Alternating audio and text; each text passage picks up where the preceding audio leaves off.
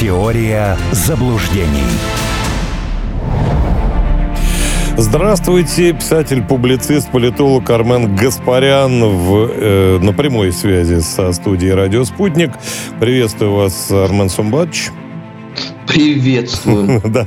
Осень Алексея у микрофона. Ну и у нас сегодня такая довольно любопытная повестка. С моей точки зрения, все компонуется и укладывается в такие э, интересные блоки. Вот да, давайте начнем с э, беспилотника, потому что по нему пошли уже комментарии. Там есть несколько направлений информационных. Ну, первый, вот, который хочу обсудить э, с вами как с историком, это э, случай казус Белли. Э, является ли вот э, крушение, я не скажу, не знаю, кто его сбил, не сбил, сам упал, э, вот падение беспилотника американского в воды Черного моря таким вот поводом к войне? Ну, если прошли сутки, и помимо моего любимого жанра глубокой озабоченности Госдепартамент до сих пор ничего не родил, ну, очевидно, что нет. Другой вопрос, что, конечно, они не ожидали. Потому что есть такая святая корова, которую не то что трогать нельзя, а в сторону которой поглядывать даже запрещено. А тут э, что-то такое происходит. Ну, соответственно, огорчение, крики. Э, медиапространство переполнено, конечно, остротами на любой вкус от того, что это сотрудники украинского олигарха наконец-то слезли с яхты э, и, соответственно, уработали э, беспилотник до того, что Байден даже не понял, как могло упасть то, что еще не запускали. Ну, поэтому вряд ли здесь э, стоит э, чего-то ожидать. Конечно, уже нашлись люди, которые заявили, что это казус Бейли. Ну, опять-таки, э, наш адрес же не дом не улица. Наш адрес Святой Лимитров, то есть это Прибалты.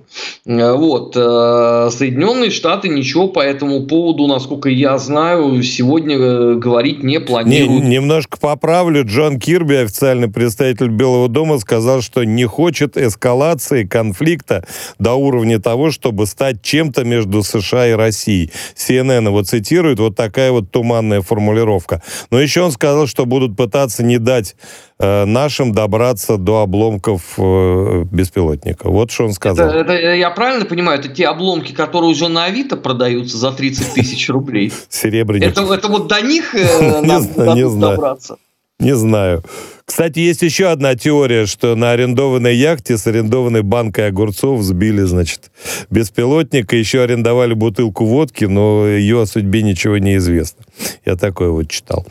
Ну, видимо, на, на нее наложены санкции. Но, тем не менее, это, конечно, достаточно любопытный такой сюжет, потому что э, ну, на протяжении очень многих лет такого не было. Э, по-моему, в 50-х годах последнее что-то такое происходило, но и тогда американцы вынуждены были э, стиснуть зубы и сделать вид, что все хорошо, и э, они тут ни при чем. Но другой вопрос, что наверняка сейчас в ответ что-то такое последует, там, я не знаю, самолеты какие-нибудь, э, хутору там или еще что-нибудь, но опять же не американские, э, для того, чтобы им, э, так сказать, не усиливать конфронтацию, как сказал официальный представитель Белого дома, а вероятнее всего это будут опять какие-то поставки или обещалки из Европы. Но надо сказать, что вообще это, конечно, поразительное совершенно дело, потому что на украинских ресурсах э, крушение беспилотника обсуждалось больше, чем на CNN. Я, честно говоря, вот такого давненько не видел. Ну, с другой стороны, может быть, они просто чувствуют себя гораздо большими Соединенными Штатами, нежели чем э, ридная Вашингтонщина, и вот это их заботит. Но даже вот сегодня – вот я ехал с эфира на эфир, да, и смотрел украинские СМИ. У них чередовалось, значит, объявление новой воздушной тревоге, призывы сидеть всем в укрытии, и параллельно шло, значит, по поводу этого беспилотника. Фрагменты каких-то материалов, фотографий. Потрясающе совершенно. У нас вот такого нет. У нас, ну, вчера топтались вечером. И, по-моему, даже сегодня утром. По крайней мере, у меня в эфире мы больше обсуждали банковский кризис, э, нежели чем э, беспилотник. Но тут любопытно вот какая штука. Э, на самом деле у нас есть некая востребованность моментов, когда мы ведем себя жестко. Ну вот э, накануне был жест доброй воли по зерновой сделке, который такие неоднозначные отклики вызвал. А сегодня, значит, вот э, в случае с беспилотником вот так получилось, что сбили. И вроде бы должен быть подъем вот этих чувств мести, возмездия и так далее. А произошли они, с вашей точки зрения, или нет? Э, ну, подъем духа, да, конечно, он затмил э, историю с зерновой сделкой, суть-то которой очень проста. Вот мы опять не можем э, научиться или запомнить, что людям надо что-то объяснять. Ну, потому что это достаточно странно, когда сначала все орут, что нам это ничего не нужно, нам это ничего не дает мы делаем только жест доброй воли. А на вот это словосочетание жест доброй воли у людей уже реакция, ну я не знаю, как... Э, ну, как на что-то вообще совершенно отвратительное и гадкое. И, наверное, надо какие-то другие формулировки найти. Ну, невозможно. Это из раза в раз одно и то же употребляется. И потом все пораженно смотрят, а что там в Телеграме, чего э, в СМИ все недовольны, почему галдят. Ну, потому что предыдущие вот эти вот акты доброй воли чем заканчивались? Ну, э, тем самым, и, да. Ну, если у нас, как бы, да, вот эта доктрина, мы там хотим помогать, э, я не знаю, голодающей Африке. Окей, я целиком полон за. Люди вообще не должны страдать, тем более африканцы, которым еще Соединенные Штаты объяснили, что, оказывается, они голодают из-за русских. Ну ладно, давайте поможем. Но э, нельзя ли тогда э, при этом как-то это все, во-первых, сформулировать, а во-вторых, тогда параллельно еще не орать о том, что нам это ничего не дает. Ну, потому что нормальный человек, он, он, он попадает просто в психологический тупик. Он не понимает, э, если вчера не давало и завтра давать не будет, а, а вот нынче что-то дало, то нельзя ли сказать, что дало. Не, ну там много чего дало, если уж мы к этой теме перешли. А там все-таки отношения с Турцией, там, кстати, очень теплый прием Макрона в Африке. Это же тоже наверняка в каком-то смысле или в какой-то части следствия. Да, конечно, того, что Алексей, происходит. вы же абсолютно правы. Вот я о том и говорю, что это надо просто объяснять людям. Не э, вот э, слоганами этими трескучими общаться, а выйти и сказать, ребят, смотрите, это политика да, в, э, мы вот за это получаем то, то, то и то. И вопросов больше не будет. А поскольку никто ничего не объясняет, а вместо этого э, начинает царить какая-то конспирология, что нас там продавили, потому что, э, ну опять же, да, там позавчера было заявление МИДа, нас это не устраивает, вчера заявление МИДа, нас это устраивает. Ну как-то, ну можно это как-то нормализовать, в какую-то естественную схему уместить.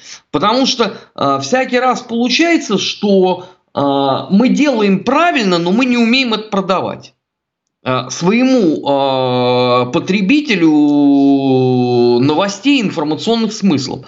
В результате, если у нас они не находят этого, да, а потому что э, здесь же э, важно тоже время еще – Э, которая будет затрачена на то, чтобы все осознали быстренько, значит, что-то что-то сказал. А там уже есть методички, которые начинают вбрасываться. Они приходят, соответственно, в российское медиапространство.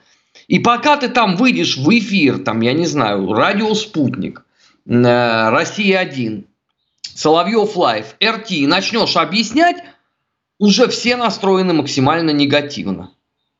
И ну, твое объяснение уже никого не интересует, потому что вот э, ровно по этой технологии, да, это все и надевается на голову. Ну, я вчера это на себе испытал. Есть а... такое дело. Ну, вы, вы же помните анекдот знаменитый про сидящих на танке э, mm-hmm. в Париже где-то там или в Берлине? Говорит, а вот информационную-то войну, Вась, мы, к сожалению, проиграли. Ну, это так и есть. Ну, ну, ну так и бог с ним. Еще один сюжет, опять-таки, касающийся беспилотника, и вот как э, историка сейчас вопрошаю.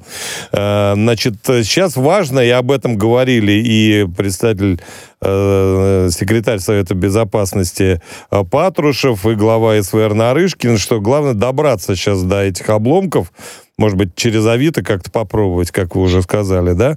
А, но а, очень не хотят американцы, чтобы мы добрались, а мы очень, очень хотим добраться. Вот это можно, по-моему, продать как сюжет для художественного фильма, не находите? Да я думаю, что наши доберутся. Э, потому мы что когда выиграем. мы что... Ну и, да, или уже добрались. Потому что на самом деле, как показывает практика, когда мы что-то действительно истово хотим, вот прям вот, как полагается, хотим, а, то остановить э, это стихи, эту стихию невозможно. Другой вопрос, что мы далеко не всегда чего-то э, истово хотим. Опять же, как показывают Э, события с информационной точки зрения. Или же мы хотим, но не очень. Это тоже э, возможные варианты. Ну и, конечно, самый четвертый, мой, мой любимый. Мы хотим, но нам сначала надо объяснить для чего. Вот в случае с беспилотником все совпадает. Мы хотим, мы понимаем, для чего это нужно, и тут уже э, преград не будет. А вот в остальных случаях, да, они Э, по большому счету каждый божий э, день нас преследуют. Что-то откладывается лет на 20 иногда. Так а, тоже бывает. Армен Сумач, мы с вами, я, насколько понимаю, люди не технические, хотя я отчасти, может быть, да, но... Я-то точно гуманитарий. Вот да, да, да, давайте вот по методу исторических аналогий, а и в геологии, кстати, он тоже есть, э, метод геологических аналогий, попробуем понять вот то, до чего мы доберемся, если, так сказать, доберемся, оно в какой мере нам поможет, а отослать, я вас отсылаю к Великой Отечественной войне. Была же целая служба, которой Берия руководил, которая снимала вот эти секреты с танков, там, не знаю, самолетов, машин и прочее. Вот это серьезный был фактор? Ну, давайте начнем Воровства с того, что... идей или трофейных идей, скажем так. На, на самом деле, э, конечно, мы это все изучали. Но другой вопрос, что это ни разу нас не удивило. Потому что еще там в 30-х годах на выставке – когда немцы приволокли самое, что у них есть, чтобы всех испугать, а наши ходили с кислыми рожами и говорили, что это за старье вы новое нам покажите, вот это вот рухлит нас не интересует. А нем, немцы решили, что это просто хамье русское, да, которое, ну вообще, ну, ну с ними даже чай невозможно пить. А потом война началась, и немцы увидели, почему у русских были такие недовольные лица. Они увидели как бы вот эти ИС и КВ, и стало понятно, что у Германии ничего подобного нету. Потом, конечно, все, что бралось, э, все тщательнейшим образом анализировалось. И э, больше того, потом это еще в 43 году даже, да, в конце 43 -го года делался вот эта вот э, книга целая, называлась она «Спутник партизан». И там был целый раздел, посвященный тому, из чего состоит немецкое оружие. То есть полный разбор. Автоматы, пистолеты, винтовки, танки, пушки, слабые стороны, сильные стороны. То есть это все описывалось.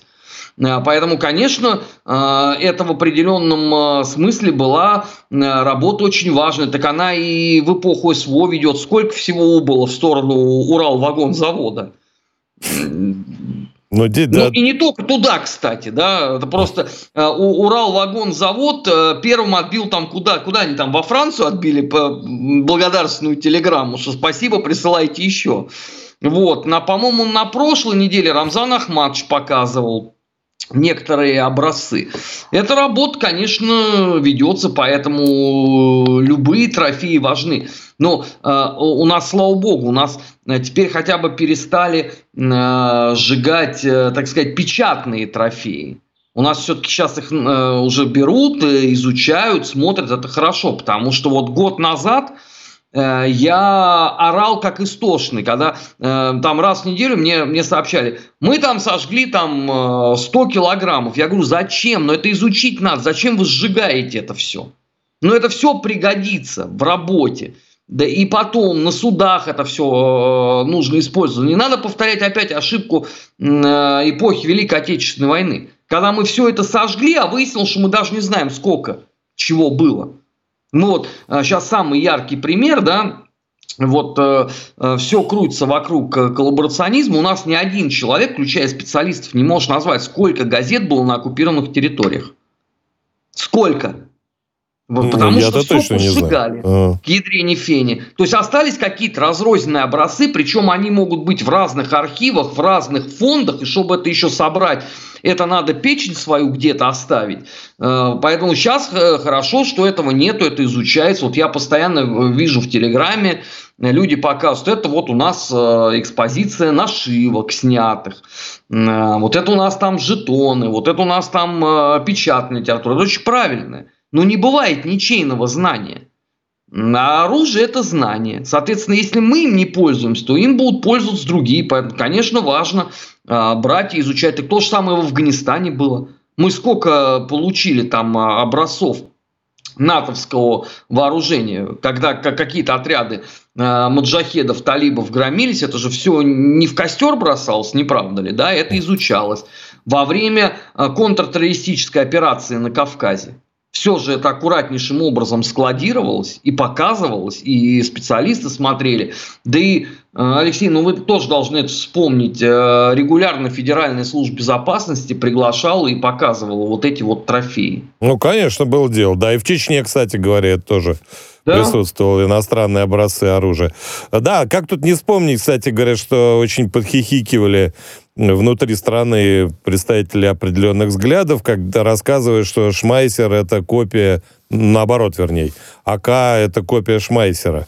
Вот. А насколько я прочитал, что копии там нет никакой, но при этом э, некие все равно идеи, они э, как бы изучались и использовались, хотя впрямую, может, и не применялись, не калькировались.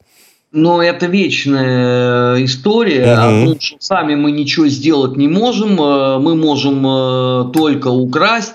И вот мы украли МП-40. А на вопрос, почему именно мы украли МП-40, ответ очень простой. Потому что в каждом художественном фильме каждый немец обладает МП-40. А в реальности-то вермахт в основном был винтовками вооружен, так если посмотреть. МП-40 это не самое там было распространенное оружие. Но мы же все э, как бы в той или иной степени дети советского кинематографа. Форма должна быть черная. Если оружие, это э, МП-40. Или если пистолет, это обязательно парабеллум. То есть не Вальтер какой-нибудь. Да? Это вот он, он у всех одинаковый должен быть. Поэтому, конечно, когда начался этот парад э, пересмотров, э, кто у кого, когда, чего надвинул, то это самая э, любимая тема. А тогда у меня просто есть вопрос. Ну хорошо, если мы все всегда крали, а чем у немцев, например, вот э, эскизы формы не надвинули? Ну так, если, да. Почему обязательно надо было вот МП-40? Э, Почему, например, не штурмгевер 44? Да, он же там бензопила Гиммлера. Но все-таки это громко бы звучало, не правда ли? Во всех смыслах громко. Ну и, кстати говоря, если возвращаться вот к ситуации в стране, переходя от истории, э, сегодня президент России Владимир Путин выступил на расширенном заседании коллегии Генпрокуратуры и, в частности, сказал, что наблюдается позитивная динамика по экстремизму и терроризму. Э, получается вот то, что э, за последний год довелось видеть, что э, количество вот разнообразных каких-то эксцессов, оно наоборот немножко выросло по сравнению с обычной мирной жизнью, что естественно. Значит ли это, что э, огромное количество предотвращается? Вот можно такой вывод сделать? А, ну, во-первых, сильно поменялось законодательство экстремистская за последние годы, начиная с принятия пакета Яровой, которая э, убрала вот этот нулевой порог, благодаря которому многие соскакивали. Там срок давности, штраф, условное там, и, и, и так далее. Да, во-вторых, конечно, сейчас все оборудовано камерами. Сейчас нет такого, как э, в 90-е годы, да, или там в начале нулевых, когда вот прям вот вы выходите из радиодома, да, у вас у метро э, Новокузнецкая, там стенка на стенку, там 20 на 20, например, люди сходили. Сейчас такого в принципе быть э, не может. Э, плюс к тому, конечно, за интернетом стали следить. Э, очень серьезно. Поэтому, конечно, вот экстремизм в том понимании, в каком он был в нулевых, его сейчас нету. А плюс, конечно, определенная часть э, людей понимает, что в условиях СВО за экстремистскую деятельность ты можешь отхватить несколько больше да, чем э, в обычное время. Наиболее, наверное, здравомыслящие на это тоже обращают внимание. Ну и плюс, конечно, очень сильно подрос э, профессионализм э, силовых структур. Это же нельзя сравнивать с тем, что было 20 лет назад. Ну, еще это... бы, конечно.